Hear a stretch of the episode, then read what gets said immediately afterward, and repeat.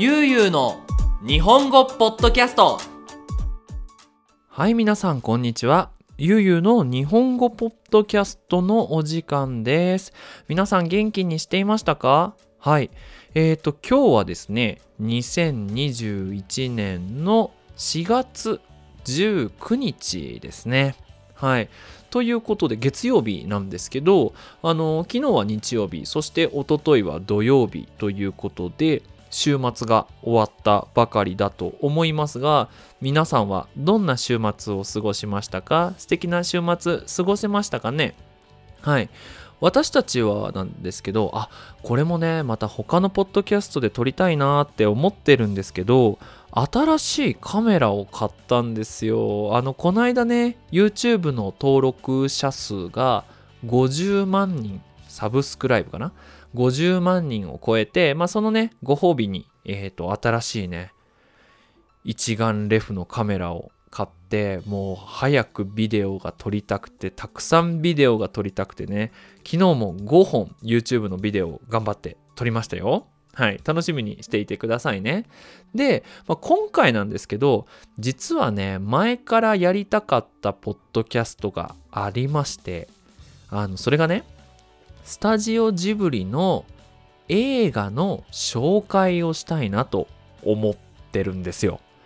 あの私の家族特にお父さんがねスタジオジブリの映画が大好きなんですよで僕ももちろんね大好きなので本当に子供の頃からたくさんスタジオジブリの映画を見てきたんですけどそれをね皆さんに紹介したいなと思いますあの一つ目はそのスタジオジブリの映画ってみんな見たことあると思うんですよね。だから多分聞いていてなんとなくイメージができるかなって思うのが一つ。で、もう一つは私が大好きだから なんですね。ということで皆さんにねできるだけこのスタジオジブリのいいところこの映画のいいところを紹介したいなと思います。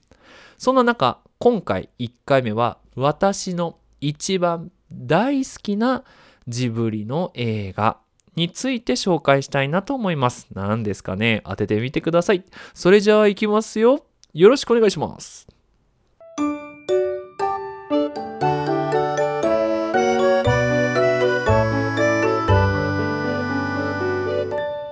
ゆうゆうの日本語ポッドキャストはい。ということで、今回紹介する映画は、紅の豚という映画です。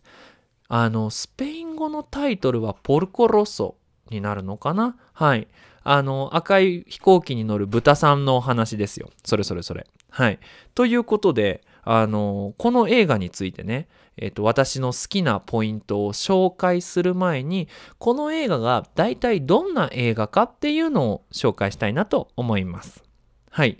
この映画、紅の豚は、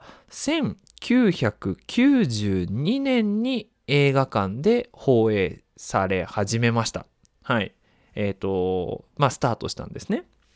1992年だから、私が3歳、4歳の頃 ?3 歳の頃？はい。昔ですね。で、えっ、ー、と、この映画は、の主人公は、えー、ポルコっていう顔が豚さんで体が太っている人間みたいな 人間なのかな？豚さんなのかな？のあのお話なんですけど大体時代がですね第一次世界大戦の後のイタリアがテーマになっています。はい。これね、すごく面白いのが、その映画を見ていると、その、まあ、イタリアっていうのはもちろんわかるんですけど、その、経済が不安定その第二次第一次世界大戦イタリアは勝つんですけどその後国の経済が悪くなるっていうところとかそのファシズムファシストの独裁政権って日本語で言うんですけどそのお話についてもそのなんだろう映画を見ていると分かるからあその今何年っていうところはシーンはね出てこないんですけどまあそれぐらいかなっていうのが分かると思います。で、あらすじなんですけど、これ、あらすじっていうのは、まあ、なんだろう、大体のストーリーですね。なんですけど、もともと、そのポルコさんっていう、えー、イタリア空軍、ね、空のね、えっ、ー、と、軍隊ですよ。イタリア空軍のエースパイロット一番強いパイロットとしてあのポルコさんは第一次世界大戦で、まあ、活躍をするんですけど、まあ、あることがあって豚さんになっちゃうんですね。で、まあ、その豚になった後のそして世界大戦が終わった後なんですがポルコさんはアドリア海にある小さい島で、まあのんびり生活をしていますそしてポルコさんのお仕事は、えーそのアドリア海に出る海賊とか空賊つまりそのね普通の人から物を盗んだりその攻撃したりする。ね。えっ、と海賊はスペイン語でピラタになるのかな？空賊はピラタでシエロになるのかな？わかんない。から人を守ってその守った人からお金をもらって生活をしています。でそのポルコさんにはあるね日課って言ってよくすることがあって仕事の後にその昔からのそのエースパイロット時代からのお友達でジーナさんっていうすっごい綺麗な女性がいるんですけどその女性がやっているホテル兼レストランに食事に行くんですね。それをよくやっていてもうポルコさんスペシャルの部屋があるぐらいすごい特別な人なんですけどでそのジーナさんのホテルに行った時ある日ねそのそのレストランで食事をしている時にそのカーチスっていうアメリカ人がそのイタリアに来てでまあそのレストランでご飯を食べてるんですけどジーナさんがあの歌っている姿を見て一目惚れ好きになってしまうんですよ。でそのカーチスさんが「おいポルコジーナをかけて勝負しろ。ね、そのジーナさんが誰のものになるか勝負しろと。俺が勝ったらジーナは私のものだ。みたいなね、そんな話になっていって、で、一回ね、ポルコさんはカーチスに負けちゃうんですよ。まあ、ポルコさんはあんまり興味がないから戦うつもりはないんですけど、もうカーチスはもうすごい戦いたいっていう気持ちでね。で、でもその、ポルコさんの大好きな飛行機が壊れてしまうので、直しに行って、そこで出会いがあってそして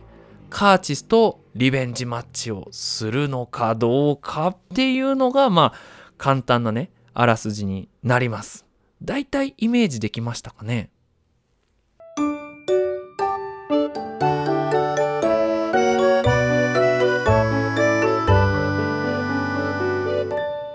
ゆうゆうの日本語ポッドキャスト。はい。ということで次はこの映画のいいところを皆さんに紹介したいなと思います。一つ目は飛行機がかっこいいんですよ。皆さん今ねもし時間があったらポッドキャストストップしてその「紅の豚飛行機」とか「ポルコロッソアビオン」とか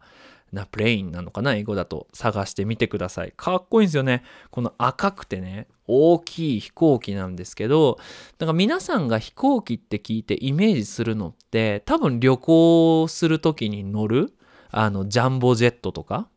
あとはねアメリカのねそのミサイルが積んであるね、すごい戦闘機っていう F14 とかっていう飛行機なんですけどもちろん時代は第一次世界大戦なので飛行機はあの木でできてるんですね。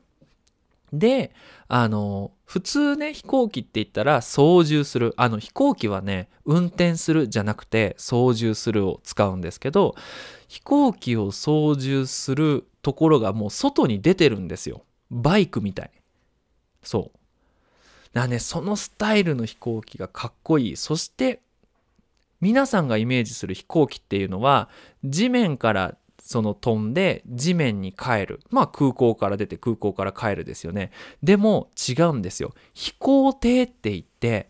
水から出て水からこう飛び始めてで水に帰るっていう。水の上にこう着陸するのが飛行艇なんですけどこれ飛行艇っていうスタイルがかっこいいもう本当に子供の時にできればね、飛行艇運転してみたいな、操縦してみたいな、かっこいいなって思ってましたね。はい。で、そのポルコさんの飛行機のそのスタイルがですね、すごく長いんですね。長くて、その平、平べったいんですよ。その厚みがない飛行機なんで、その、まあね、その映画の中でも出てくるんですけどその操縦するのが難しいんですよ。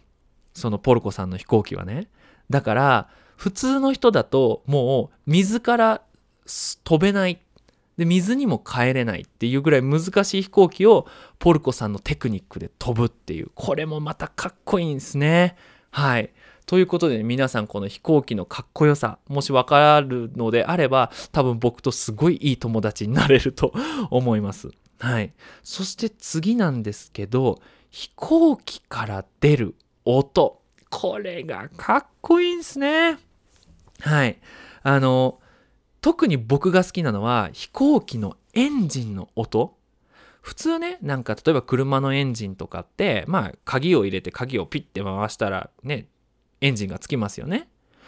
飛行機だったら多分ボタンなんじゃないかな。ボタンでエンジンがつくと思うんですけどポルコさんの飛行機はですねそのまあそのこの「紅の豚」の飛行機はエンジンに直接レバーを刺してでレバーを回して回して回すとエンジンがつくんですよ。でその時に出る音がかっこいいんですよ。ねいや上手に表現できないけどかっこいいんですよ。聞いてほしい。でそして飛んでいる時に聞こえるその風の音とかエンジンの音プロペラの音。あと,、えー、っと機関銃って言ってそのまあピストルみたいな船の船じゃない飛行機のピストルを撃つんですけどそのピストルの音とかも全部音がかっこいいしすごくリアル。なんですね。なので、この紅の豚見たことある人も見たことがない人もぜひもう一度見てみて音に注目してほしいですね。はい。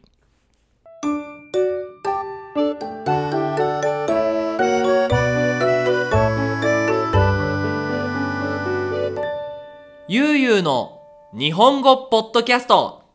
次ですね次のいいところはアニメーションはい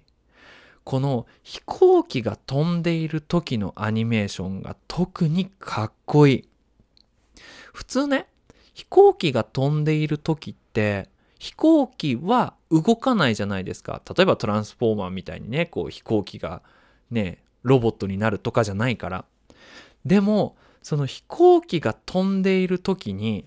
その遠くで飛んでいる時だから要は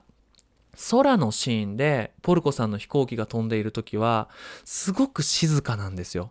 動きもゆっくりだしすごく音も少ない静か。なんだけどポルコさんのシーン飛行ポル飛行機に乗っているポルコさんのシーンの時にはすごくこ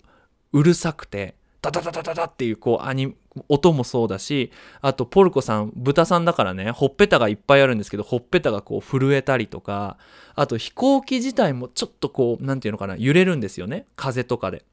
飛行機のそのエンジンのところとか羽とかもバタバタバタってこう動くんですよ。でそれであすごいスピードがあるんだなっていうこのスピードの感じがよくわかる。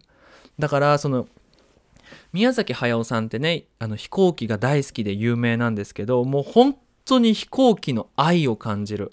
うん素敵なアニメーションだと思います。だからその飛行機が遠くにいる時と飛行機が近いシーンのこの違いのアニメあアニメーションの違いを見てもらえるとすっごい面白いしすごいなって思います。うん。なんかね私はそれを見るのが大好きです。はい。そして次は景色。もうスタジオジブリといえば景色というぐらいね、その景色が綺麗なんですよね。その手で描いてるからね。そのアドリア海の海と空。この色がすごく綺麗。例えばね、皆さんね、綺麗な絵って絵だけで楽しいじゃないですか。ね、例えば、すごいイラストを見て、うわ、綺麗だな。いや、このイラスト、例えば壁紙、そのパソコンのね、待ち受けにしたいなとか、携帯の待ち受けにしたいなとか、絵を買う人もいますよね。それぐらいすごいレベルの絵が何百枚も絵がこの映画「紅の豚」で見れるっていう見られるっていうのがもうそれだけですごいですよね。うん、特にねこの私は空が好きであのポルコさんが、まあ、ミラノに行く前かな？あ、そうだ。えっ、とね、夕方の空を飛ぶシーンがあるんですけど、すっごい綺麗です。なんかね、アニメーションだっていうのを忘れてしまうし、それがね、1992年のアニメーションですよ。例えばね、皆さんね、最近だったら君の名前、Your, Your Name っていう映画出ましたけど、あの映画でアニメーション綺麗だなって思うのの、30年前にこのアニメーションができるのかっていうのが、もう本当にびっくりします。はい。そして、最後なんですけど、歌がいい。これね、あの、ジーナさんっていうそのヒロインですよね。は、その、ホテルのオーナーだし、そのホテルで歌を歌うんですよ。ディナーショー。晩ご飯の時に、その、ピアノの隣でね、綺麗なドレスを着て。で、その加藤時子さんっていう声優さんがそのまま歌を歌うんですけど、その歌がかっこいいんですよ。あの、皆さん日本の歌って聞いたことありますかね？ね、日本の歌って、まあね、いろんなタイプの歌手がいるんですけど、あの、可愛いっていうのが結構多いと思うんですね。そのポップなミュージックでか可愛い女の子っていうのを表現する歌手が多い中、このジーナさんの歌はね、かっこいいんですよ。こう声もすごく低くて、で多分イタリア語で歌ってるんですけど、そのすごくセクシーでかっこいいこの女性の声っていうのがあんまりね日本の女性の歌手ではいないかなってそうこの歌がかっこいいんすよね。あの2つ曲が大きく分けて2つ曲があるんですよ。えっと最初のホテルのシーンで出てくるイタリア語の歌とあとこの「紅の豚」のエンディングの歌。時には昔の話をっていうそのジーナさんがポルコさんのことを思いながら歌っている歌があるんですけどこの歌もねほんと素敵。だから私基本的にそのジブリの映画ってエンディングまではあんまり見ないんですけどあの「紅の豚」はエンディングの最後の加藤時子さんの歌までが楽しいしすごいなって思います。あのね最近その加藤さんは YouTube も始めていてで YouTube で実際に歌も歌ってるもうおばあちゃんなんですけどね。すっごい素敵な歌だから聴いてほしいなと思います。はい。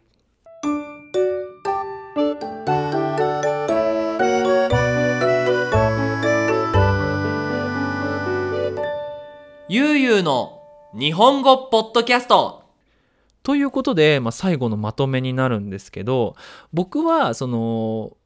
紅の豚」がもうジブリの中で一番好きってもう迷わず言うことができるんですけどなんか僕にとってのこの「紅の豚」って夏休みみたいなね